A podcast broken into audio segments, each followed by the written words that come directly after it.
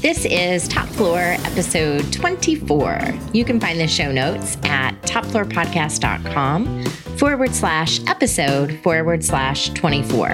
Welcome to Top Floor with Susan Berry. This weekly podcast, Right Up to the Top Floor, features tangible tips and excellent stories from the experts and characters who elevate hospitality. And now, your host and elevator operator, Susan Berry. Welcome to the show. When you meet CJ Arlotta, his friendly smile and easygoing personality make it very clear why he had early aspirations of going into politics. After studying political science and criminal justice, CJ worked on political campaigns before finding his way to journalism. Originally covering the tech and healthcare beats, CJ landed at Hotel Business Magazine, where he wrote about hospitality for several years. CJ founded his eponymous public relations firm in the fall of 2019, focusing on B2B communications for technology and hospitality companies. Today, we are going to talk about how sitting on both sides of the interview desk has given him an interesting take on media. But before we jump in, we need to answer the call button. The emergency call button is our hotline for hospitality professionals who have burning marketing questions. If you'd like to submit a question, you can call or text me at 850 404 9630. Today's question was submitted by Addie A. So Addie asks, I am sometimes asked to give interviews or to speak to the press. Even though I'm a pretty confident person, this usually makes me extremely nervous. I'm afraid they're going to ask a question I can't answer or that I'll come out sounding dumb. How can I get over this nervousness? What do you think, CJ? What are the tips that you give your clients? I think number one is just being confident. I think a lot of people get worried when they're speaking to the press that they're going to mess up or say something that they shouldn't. Um, but always remember at the end of the day, you, know, they're asking you these questions because you're the expert, you're the professional. So they want to know more from you. So it's really just kind of getting over those initial nerves and reminding yourself you know your stuff, you've rehearsed it, you're prepared you've been in you know the industry for a set number of years right? So it's really just getting that confidence to sit down with members of the press um, and answering those questions. One of the best ways i think really to enhance your speaking capabilities when speaking with the press is to really if you ahead of time if you can grab questions from the reporter that sometimes helps right? So that eases uh, your mind a little bit there. I think also, you know, writing things out. You know, if you have the answers ahead of time, uh, writing things out, reading them over, thinking about some of what you're going to talk about in your head ahead of time. I wouldn't suggest, you know, writing out every single word, but, you know, putting out some talking points definitely helps when you're sitting down with a, a member of the press. I totally agree. That preparation thing is how I, I, I don't typically get nervous when I'm speaking, but I do want to feel extra confident. So mm-hmm. the more I prepare, the the better that I feel. You know, I think the other thing, just from a purely practical perspective, is to remember to talk a little bit more slowly than feels natural. Sure because that makes you sound a little bit more like you know what you're doing and a little less like a rushed conversation that you really feel like you have to get everything out super quick because you're nervous as can be. Right. Are you trying to tell me something? I'm a, I'm a New Yorker, so I talk uh, pretty quickly naturally, right? No, so it's something I have to always remind myself as well. And I, I tell people the same thing, and that's that's some great advice. And sometimes you may feel like you're talking really slow, but it sounds fine. It sounds normal. So don't worry about it. I agree. I think you what sounds slow to you sounds normal to the listener. So that's good yes. news. Yes, absolutely. So, CJ, when you envisioned a career in politics, what kinds of jobs or what kind of office did you see yourself holding? Were you thinking you wanted to work behind the scenes, or did you picture yourself sort of standing on a stump making speeches? well, I think, uh, you know, I initially got involved because I was interested in politics and wanted to learn more about uh, working with campaigns and working with elected officials. And uh, my younger self at some point wanted to run for office. Wanted to be that guy. Wanted to be the one making speeches in the legislature. And uh, what and, office did you want to be? Like mayor or this go to for the Senate or president? All of the above. Um, I think I wanted to stay in the legislature, if anything. Uh, I always found that fun. I I worked in the legislature for a couple of elected officials in the New York State Senate, and uh, I always I always like that. I like the uh, you know you have one side you know kind of against the other side as well, and you're trying to get bills passed, and there's a there's a debate, and I really enjoy all, all of that. Um, so that was definitely something I had at one point when I was uh, younger, but I don't think I have that so much anymore. Um, interest in that. I mean, who knows? You know, I never like to uh, to to close uh, close any doors in that way, but we'll see. I think that I just broke some news, everyone. CJ Arlotta is running for the state senate. Just No, kidding. no. But we'll save this audio and we can use it in your campaign in 10 years from now. That's So right. What prompted the transition from politics, public service, government into journalism? I just wanted something different, and I was trying to look at my skill set, and um, I really worked on my uh, journalism skills and writing skills, communication skills uh, in college, and I started getting really good at that. And so, you know, when I worked for elected officials, I worked in communications, you know, helping write press releases, speeches, talking points, things like that, social media and um, I just wanted something different. And I just, you know, I was doing some freelance work at the time. I was doing it in college too, and there was a, an open opportunity for a full time job. It was remote, so I was working remote before it was cool, and uh, I just, you know, ended up taking it. From your journalism days, do you, what are a few of your favorite clips? Like, what's the most exciting piece of news that you got to break, or some of the most interesting interviews that you've conducted?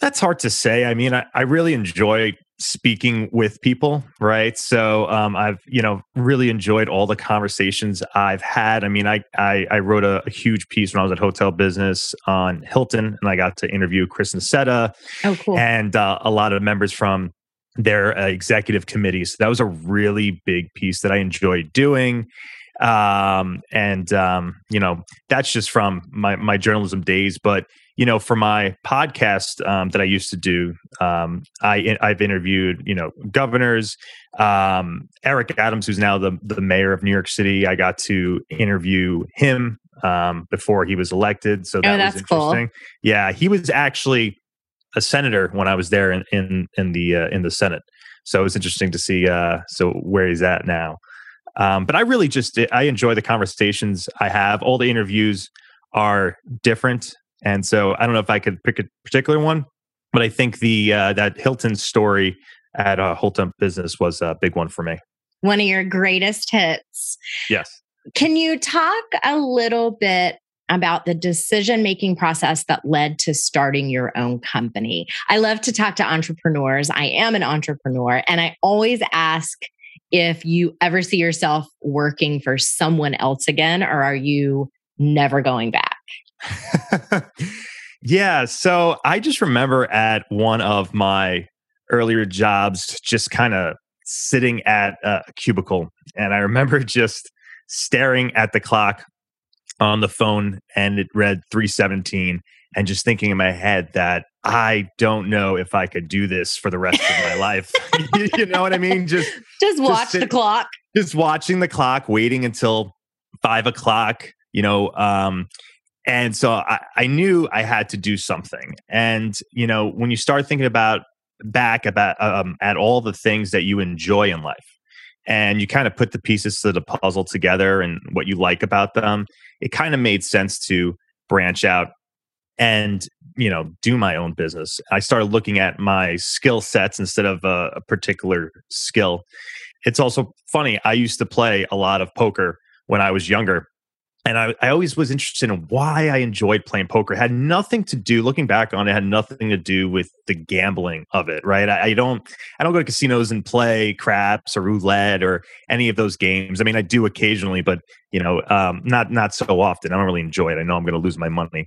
Um, I don't play the lottery or anything like that. So, what did I enjoy about poker?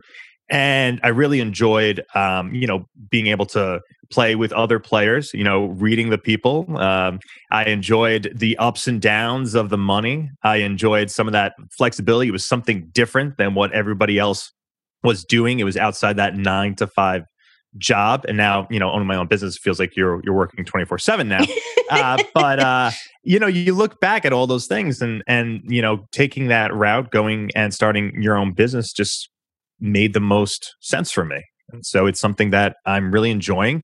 Would I go back uh, to working for somebody? Potentially. I like what I'm doing right now. I'm grateful for it. Things are going extremely well for me and hopefully they continue but you know you never know especially we all saw what happened uh, during the pandemic and overnight things can change pretty uh, pretty quickly so i would like to continue uh, running my own business and maybe potentially some future businesses in the day, but we'll see. Understood. How do you handle it when your interview subject isn't very communicative or very forthcoming?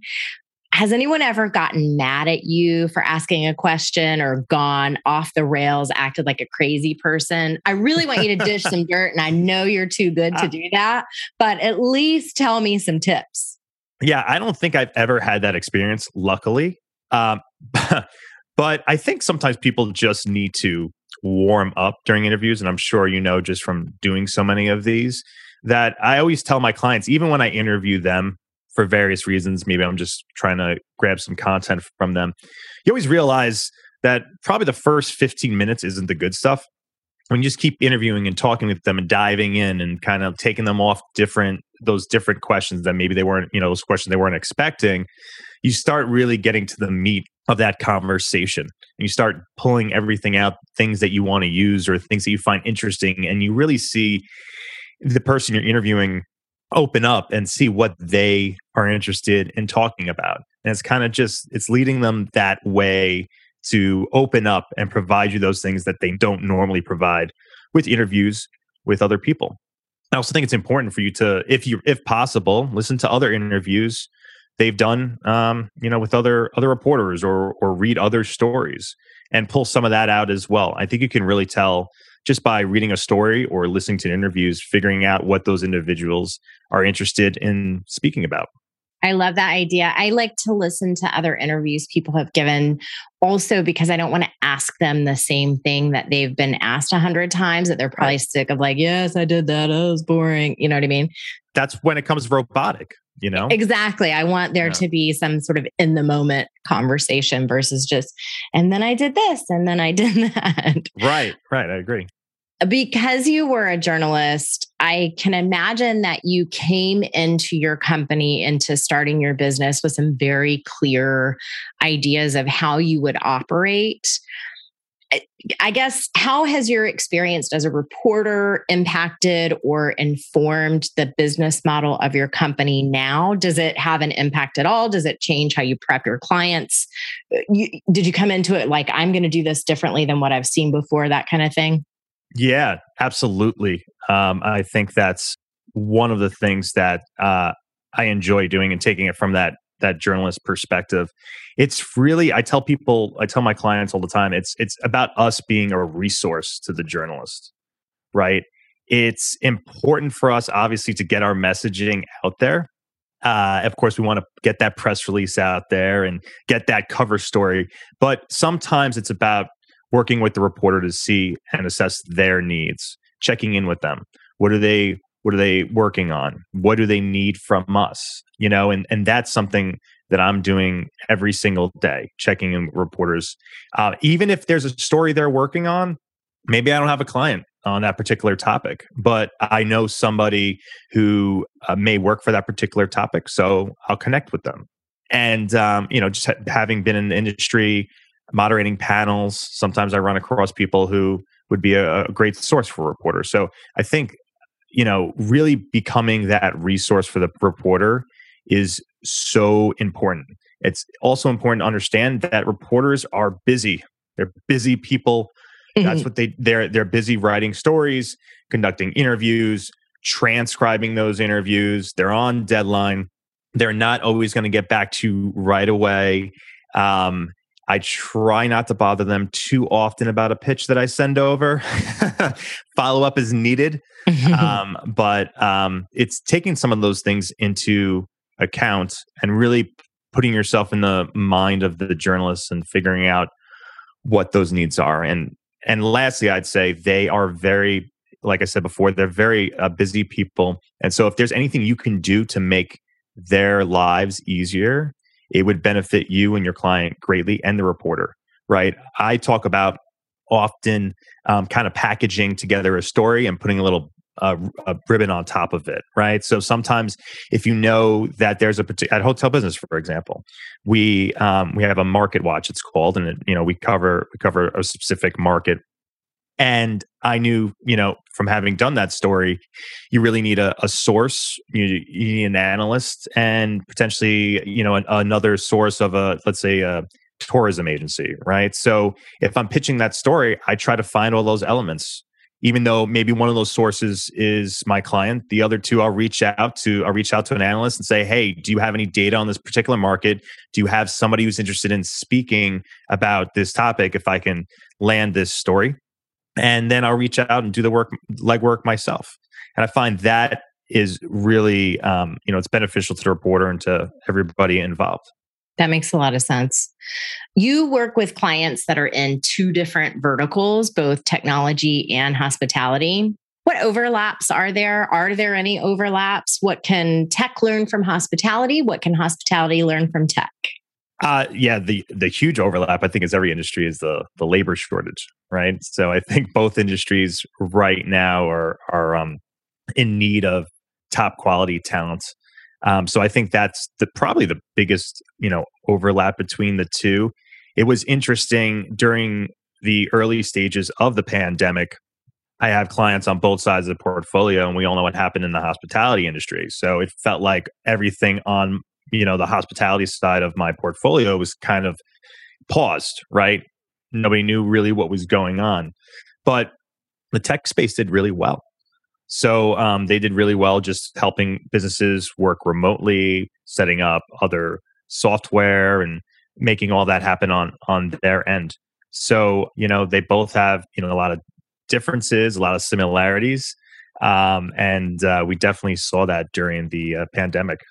Let's take a quick break here and then we'll talk some more. My guest is CJ Arlotta, and we'll continue the conversation in just a minute. Top Floor is sponsored in part by the 33rd Hunter Hotel Investment Conference, taking place March 22nd through 24th at the Atlanta Marriott Marquis. Hunter brings together the hotel industry's most influential leaders and investors for networking opportunities and insightful sessions on hospitality trends. Deals are built on meaningful relationships and Hunter is where deals get done. For more information, visit hunterconference.com. And now back to the show. As you know, we like to make sure that our listeners come away from every episode of Top Floor with a couple of really specific, practical tips to try in their businesses. If I'm a business owner trying to get press coverage, where do I start? What are a couple of top tips you would offer? And we'll go ahead and assume that the first tip would be to call you. So, besides calling you, what are the things that I should do? Thanks for that shout out. I really appreciate that. I think it goes back to what I was talking about before that you want to be a resource to the reporters you're working with. So, it's about building relationships. That's kind of the long term play. You want to build relationships with these reporters go through the trade publications, look through the mastheads, go online, see who the journalists are, try to build relationships with them if you don't if you don't have those relationships already because that's where there's there's value right i mean you you know you and i are both in the industry and we all have access to the same contacts, right? We can pull through databases, we can pull email addresses, phone numbers off a website. We all can do that. We all have the same connections. But it's really those relationships that are key and where you see the the most value. So you always have to work on them. Like I said earlier, reach out to the reporters, see what they're working on, and be helpful to them. That's kind of like the long term play, right? Short term, it really is learning about the publications in your particular industry, learning about what's being talked about, learn what you know would be of interest to the audience, pitch where it makes sense right? Don't pitch to a publication that doesn't cover a particular topic, or don't pitch to a reporter who doesn't cover a particular topic. So I think those are some of the the top tips I would provide um, to anybody who's looking to you know reach out and and get more press coverage. It's just really about being a resource and knowing who to contact. And if you don't, like you said earlier, feel free to reach out to me and I'd be more than happy. Shameless like plug. Full, Shameless full circle, plug. right? That was yep. great. Okay. What are some of the biggest mistakes that you see companies make when they're dealing with the media? So, like I said before, I mean, pitching where you're you shouldn't be pitching the reporters, um, making sure that the reporters cover that particular beat or area or that publication. We all have done it before. I still do it from time to time if I'm pitching outside the industry. So, really pay attention to those reporters and get to know um, what they're working on. Provide value. So many times I've received press releases from companies I'm not familiar with, PR firms I'm not familiar with. And I didn't really care if you were from some of the largest PR firms in the country or the world. It didn't matter to me. You know, I, I wanted to make sure that the the pitch was relevant. Uh, I wanted to have that connection with somebody. I mean, so many times I worked with people like myself in the industry, the PR consultants. Maybe they're a one man shop because I knew them. I knew their I knew the relationships that they had. I've built a relationship with them, um, so it's really, you know, when you're when you're out there and, and pitching to reporters, you know, avoid bombarding them their inboxes every single day with that particular press release as well.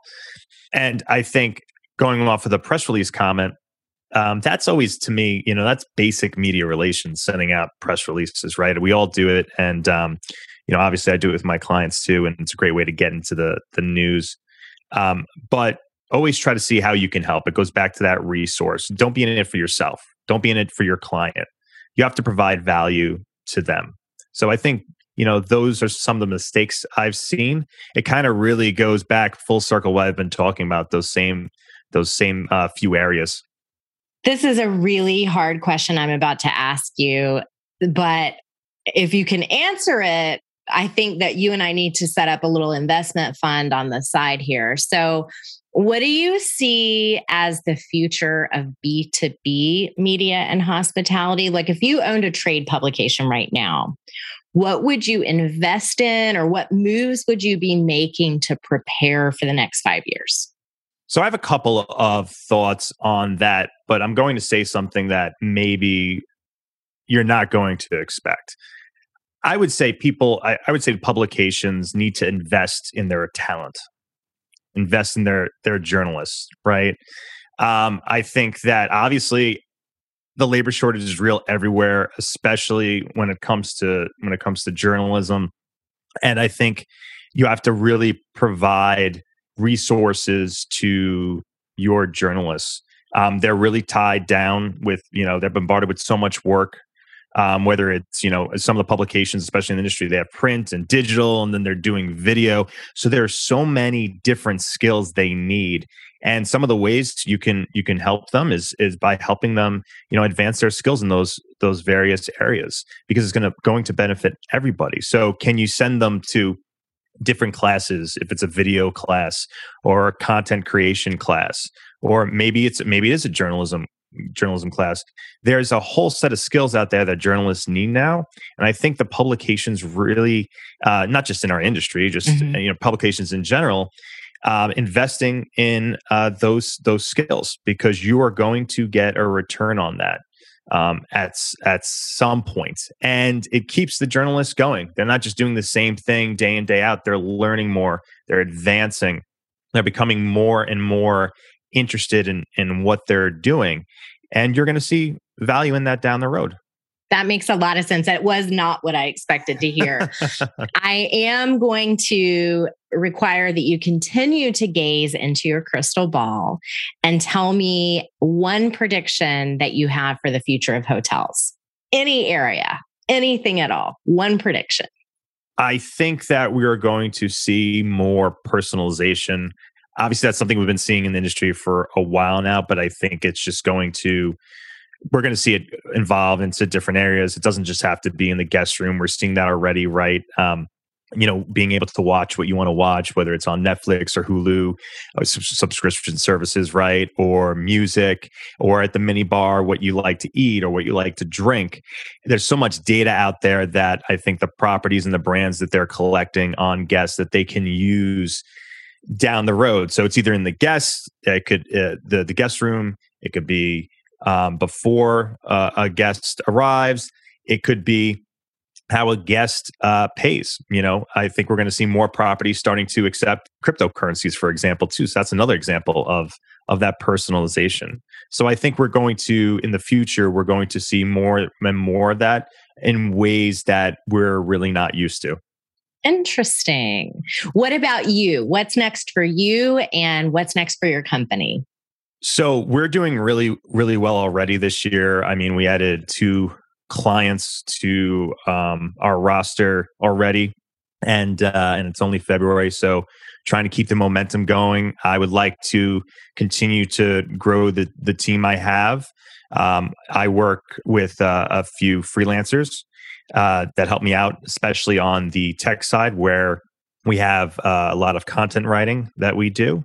Uh, so they help me out. So I'll probably be working with some more uh, in the future. Um, and really getting out there and you know getting our clients in the news, helping them grow, increasing brand awareness, and really doing what we can do to bring different aspects of the industry together and you know getting out there and, and meeting with people i enjoy that i enjoy going to conferences uh, i enjoy moderating panels as well that's always a good time so i think there are a lot of things ahead for the company and uh, and for the industry as well. Hey, real quick. Every hotel person has that story. You know the one, the story that drops people's jaws and makes people cry laughing. Our business is the perfect breeding ground for crazy, hilarious, outrageous tales. And it's time to tell yours. Please join me at the Hunter Conference, March 22nd through 24th at the Atlanta Marriott Marquis, where I will be hosting Loading Dock Live. You'll have the opportunity to record your best loading dock story for a future episode of Top Floor. For more information about Hunter, visit hunterconference.com. And for more information about how to sign up for Loading Dock Live, Visit topfloorpodcast.com forward slash doc. Going down.